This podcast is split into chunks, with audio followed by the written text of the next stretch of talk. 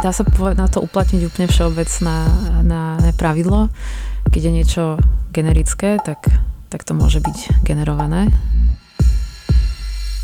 A tam to môže byť až paralizujúce do takej miery, že, že mm, sa tí ľudia vlastne tomu, voči tomu vyhrania a potom môže sa stať, že im ujde vlak, hej, že vlastne prejde pár rokov a už potom nebudú schopní do toho naskočiť tá moja predstava je, že my v reklamách vlastne nebudeme musieť v budúcnosti vidieť nejaké tie vplyvné osobnosti, ale že, že vlastne sa tam budú objavovať tváre našich blízkych, našich priateľov a, a členov z rodiny.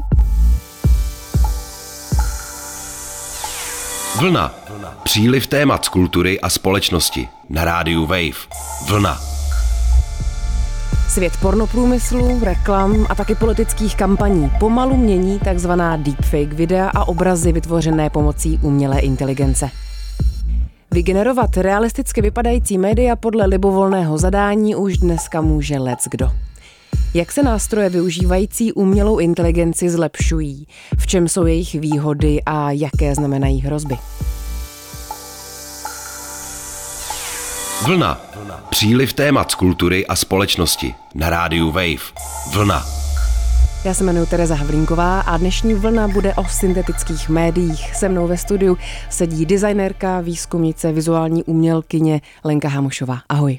Ahoj. Jsou to teprve jednotky měsíců, kdy naše sociální sítě zaplavily obrazy vygenerované umělou inteligencí.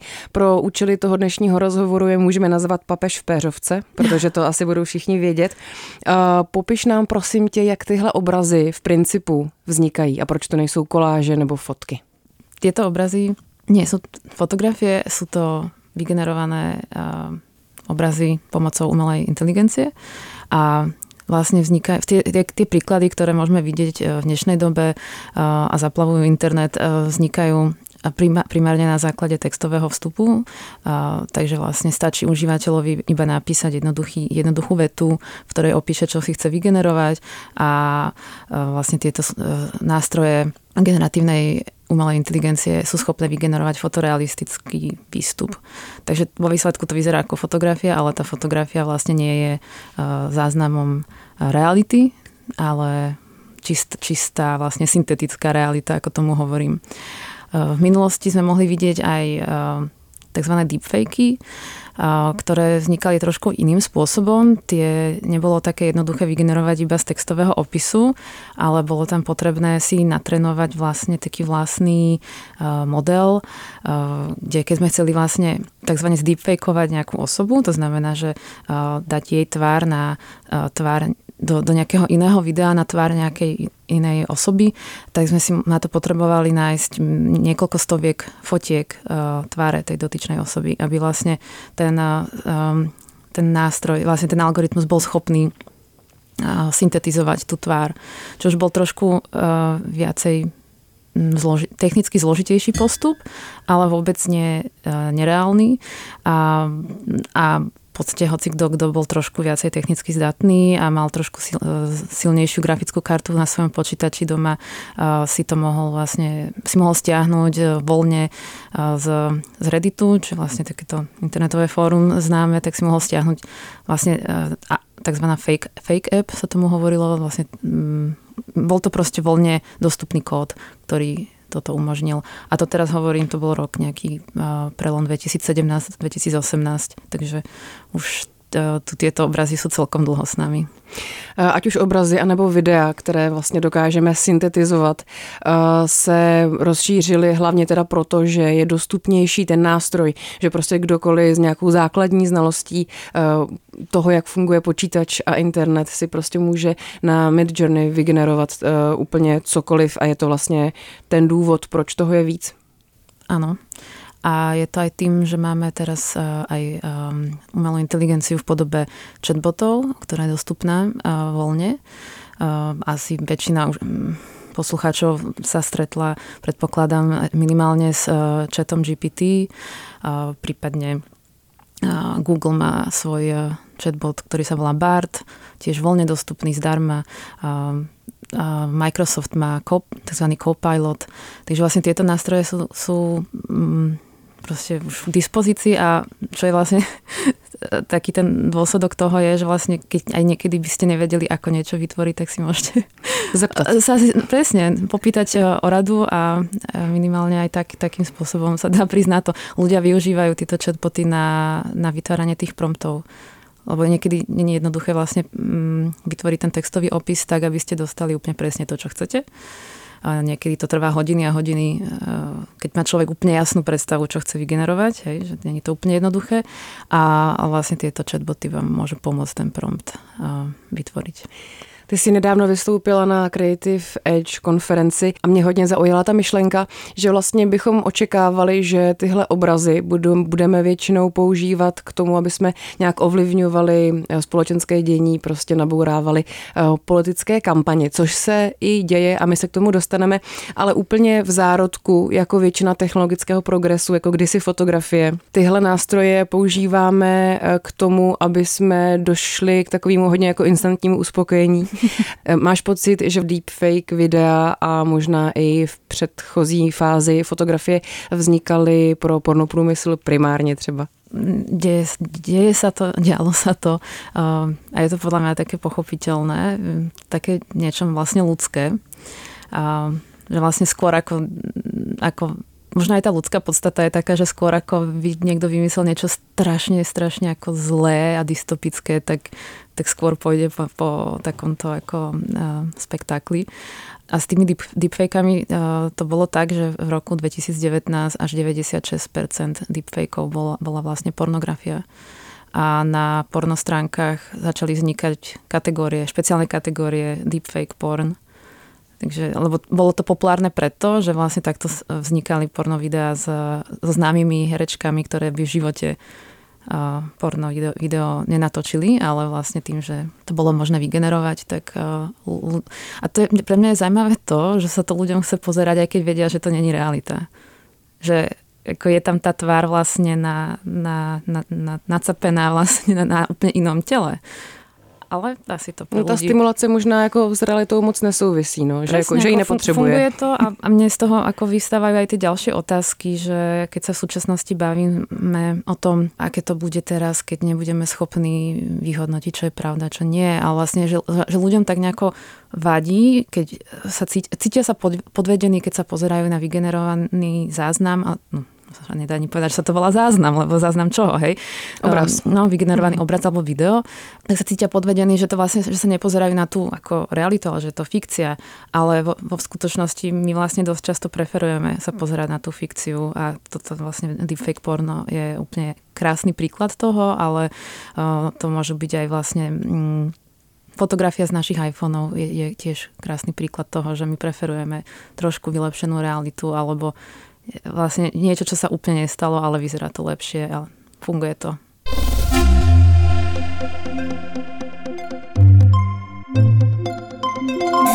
Naučili jsme se vlastně zacházet eh, s těmi eh, vygenerovanými obrazy právě třeba před těmi několika lety v oblasti třeba toho porna nějak jako legislativně to ošetřit, protože nás opravdu čekají eh, volby, čekají nás volby v USA, vlastně nás všechny, na kterých se možná eh, poprvé masivně otestuje to, jak to může hýbat eh, společenskými změnami, když se vlastně k tomu neumíme vztahovat a nějak to ošetřit, ať už technologicky, anebo legislativně. Eh, proč jsme si ještě nezvykli jako společnost s tím pracovat? No je to tým, že ty legislatívne procesy trvajú strašne dlho a není to ako priorita momentálne. Boli také pokusy, ja si pamätám, že sa to prerokovávalo v rôznych parlamentoch, len potom proste, ja neviem, prišla vojna, prišli proste, prišla pandémia, teda pandémia sa diala zhruba aj vtedy, za tej, za tej doby. A ako keby vždy bola iná priorita, ktorá to prevalcovala.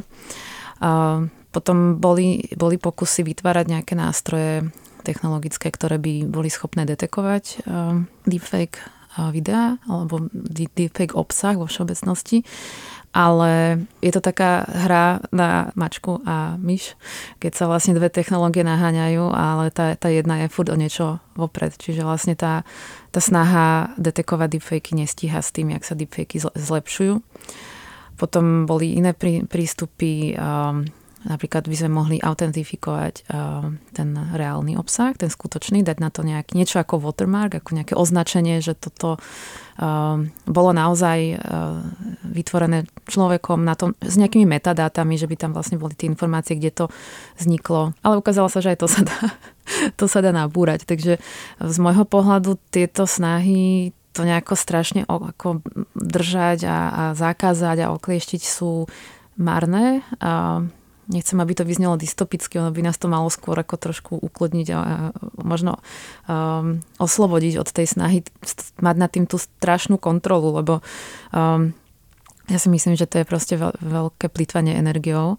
A skôr e, vidím ako väčší, väčšiu dôležitosť v tom, zvyšovať povedomie o tom, že táto technológia existuje, aby ľudia neboli tak ľahko manipulovateľní tomu, tak si musia uvedomiť, že to, čo vidím, nemusí byť pravda a platí to obzvlášť na internete, áno.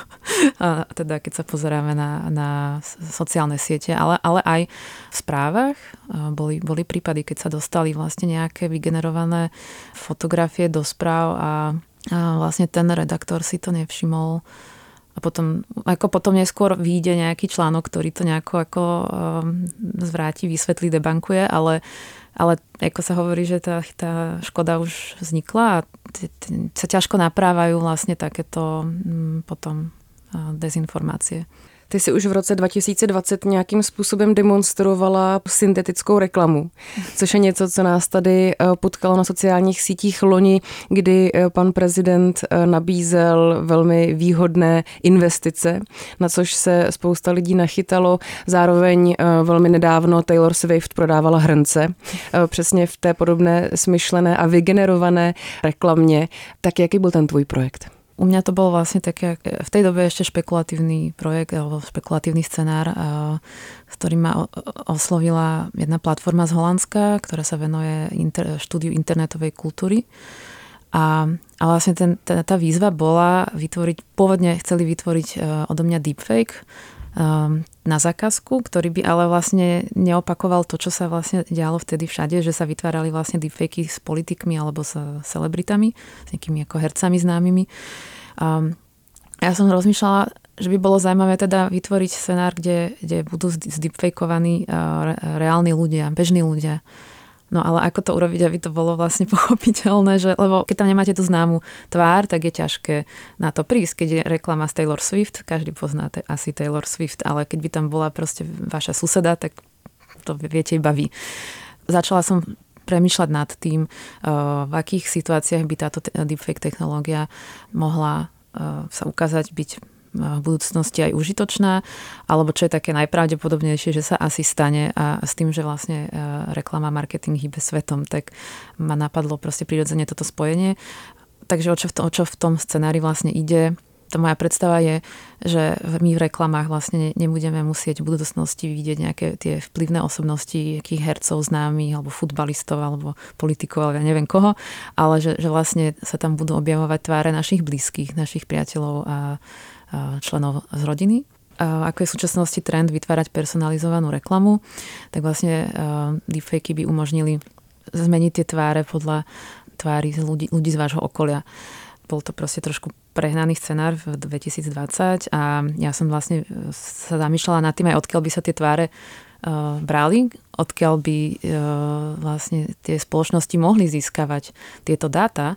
No a keďže bola 2020 vlastne pandémia všetci sme boli zavretí doma a keď sme sa chceli stretávať s kamarátmi, tak sme si volali cez proste videokoly, tak ma napadlo, že vlastne tam, tam mi mám svoju tvár, uh, ide cez tú webkameru, vlastne ten, tie, tie dáta idú niekam. Idú, idú, idú na nejaký server nejakej spoločnosti, ktorá je, je v Číne a ja som tam odklikla nejaký súhlas, aby som mohla ten software používať, ale ja vlastne neviem, čo oni robia s tým. Či sa to niekde ukladá, či sa to nahráva. Uh, takže tam ma napadlo, že vlastne tá tvár môže slúžiť ako vstup uh, do, do vytvorenia toho deepfakeu. A vlastne natočili sme také, ono to bolo také skôr vtipné video, že vlastne sa tam rozprávam uh, s kamarátkou a spomenieme uh, večeru, bavíme sa o jedle a ten, ten videohovor je prerušený reklamou na uh, nemenovanú donáškovú službu, kde pôvodne v tej reklame bola Kim Kardashian, ale vlastne tá kamarátka tam vidí moju tvár a ja tam vidím jej tvár. Takže brzy nám nebude hrnce prodávat Taylor Swift, ale moje máma, teda mě a tvoje máma tobě. Podľa toho, či tie spoločnosti uh, usúdia, že, že to je to, čo by na teba fungovalo. A mě by teda podle té tvojí teze ani nevadilo, že vím, že to není pravda. Mm-hmm. Že bych si jenom prostě u, užila spojení toho obličeje s tím hrncem a už by to ve mně zůstalo uh, jako informace. Ano, ano, ako sentiment funguje velmi dobře.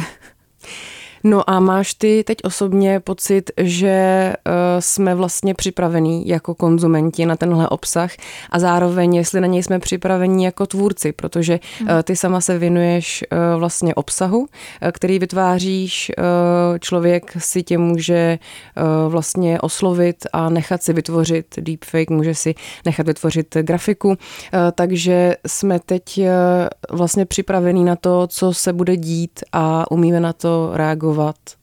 Zatiaľ nie. To je práve ten problém.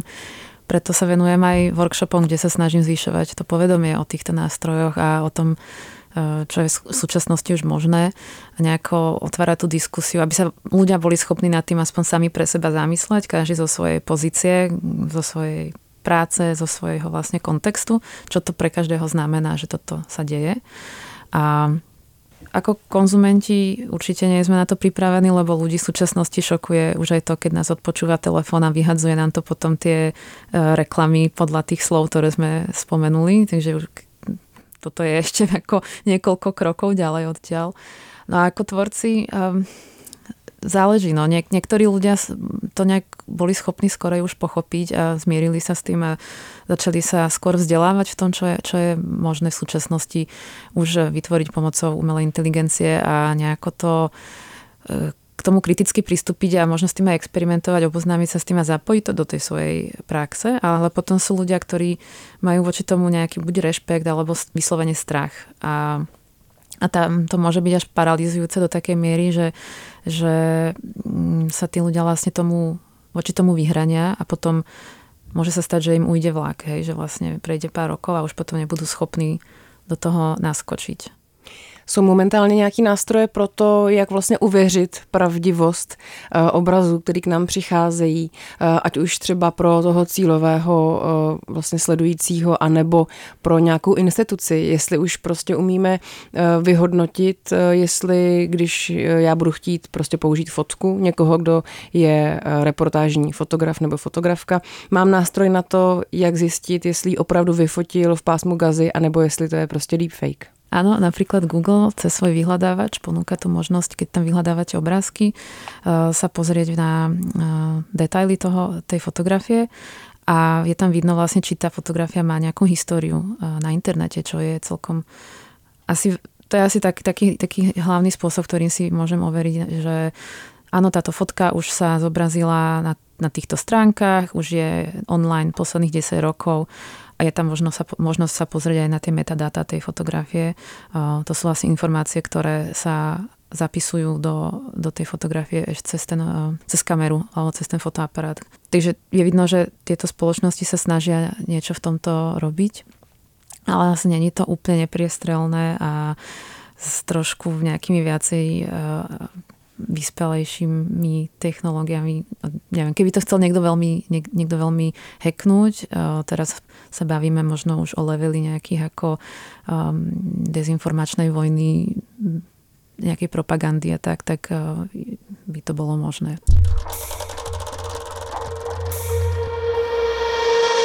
Zmiňuješ ty společnosti, tak si ještě pojďme podívat na to, kdo vlastně stojí za vývojem těch umělých inteligencí a proč to dělá, protože možná i ten důvod, proč se tomu ještě stále neumíme legislativně bránit, je ten, že prostě uh, jsou ve hře asi celkem velké zisky z těch nástrojů, možná teda nějaký tlak na to, aby prostě se zlepšovali a fungovali. Určitě je tam aj tento faktor, že je to vlastne finančne uh, zaujímavé a v súčasnosti vzniká strašne, strašne veľa uh, startupov a biznisov, ktoré sa snažia robiť niečo s umelou inteligenciou. Ako to je úplne neskutočný, neskutočný boom.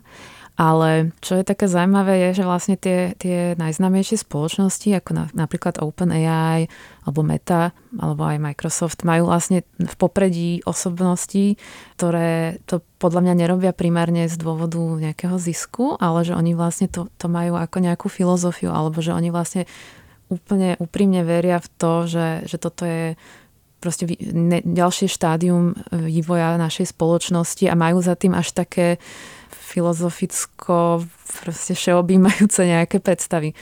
A tam je potom niekedy problém, že možno ich potom nezaujíma až tak úplne do detailu osud bežných ľudí, lebo oni sú vo svojom myslení už proste niekoľko krokov dopredu, plus sa k tomu vstávajú zo svojej viacej privilegovanej uh, situácie. Umělá inteligence by nám toho asi moc nevysyntetizovala, kdyby jsme jí k tomu nedali možnost eh, se to naučit. Eh, teď mluvím o vlastně strojovém učení a zajímá mě, eh, jak funguje to, když já chci učit umělou inteligenci a potřebuji zdroje.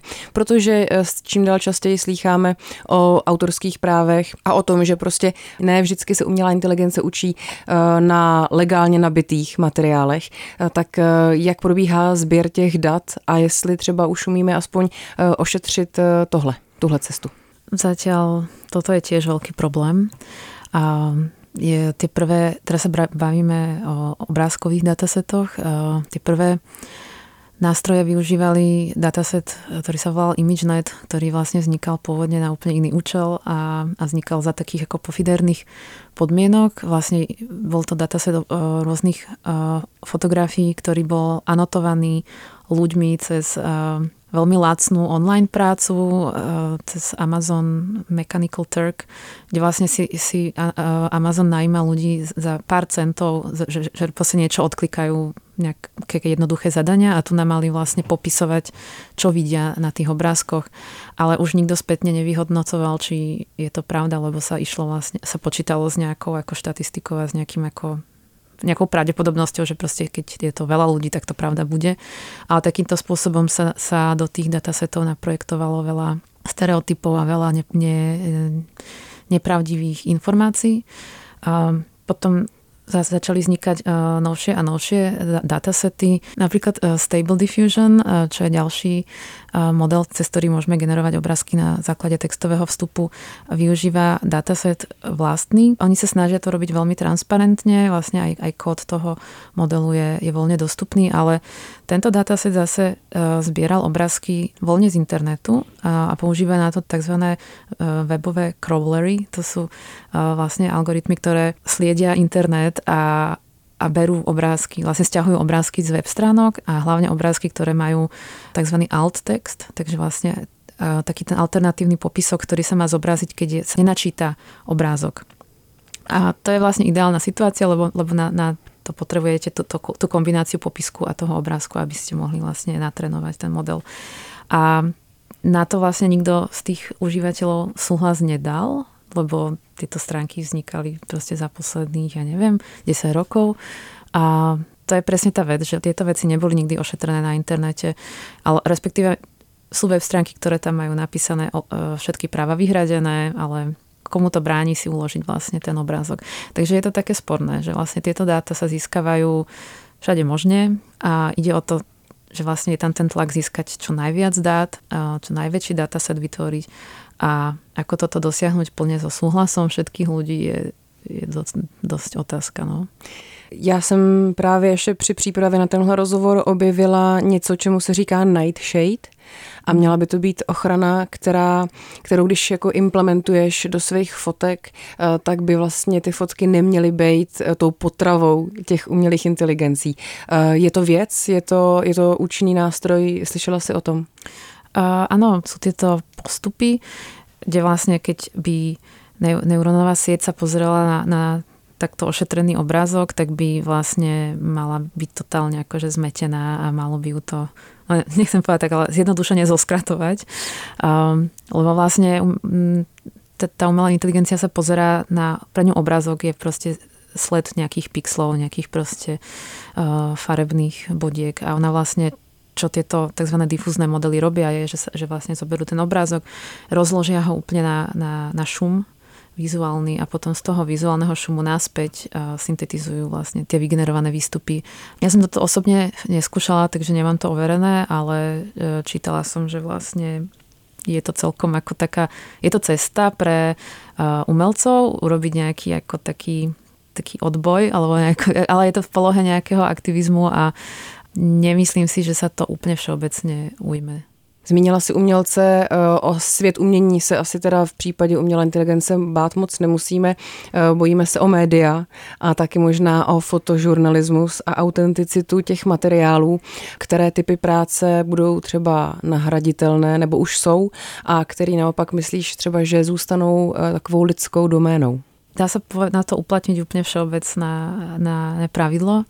Keď je niečo generické, tak, tak to môže byť generované Takže všetky, asi všetky činnosti, všetky práce alebo výstupy aj tej kreatívnej práce, ktoré nevychádzajú z úplne ako jedinečnej pozície toho umelca alebo nie, nie sú proste originálne, ale sú ako ďalšími kópiami nejakých štýlov alebo ne, ne, proste vizuálov, ktoré vidíme okolo seba, tak takýto typ kreatívnej práce je jednoznačne nahraditeľný. V súčasnosti asi prvé povolanie sú e, copywritery, keďže vlastne už veľa ľudí si začalo um, generovať vlastné texty aj na sociálne siete pomocou chatu GPT.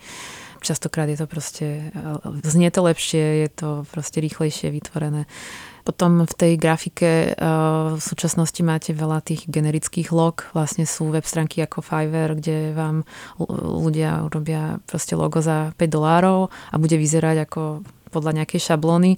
Takýto spôsob navrhovania je tiež veľmi ľahko nahraditeľný umelou inteligenciou, lebo ešte sa má aj na čom naučiť, lebo je tam veľa príkladov týchto výstupov. A z fotek třeba to budou asi zákusky a auta?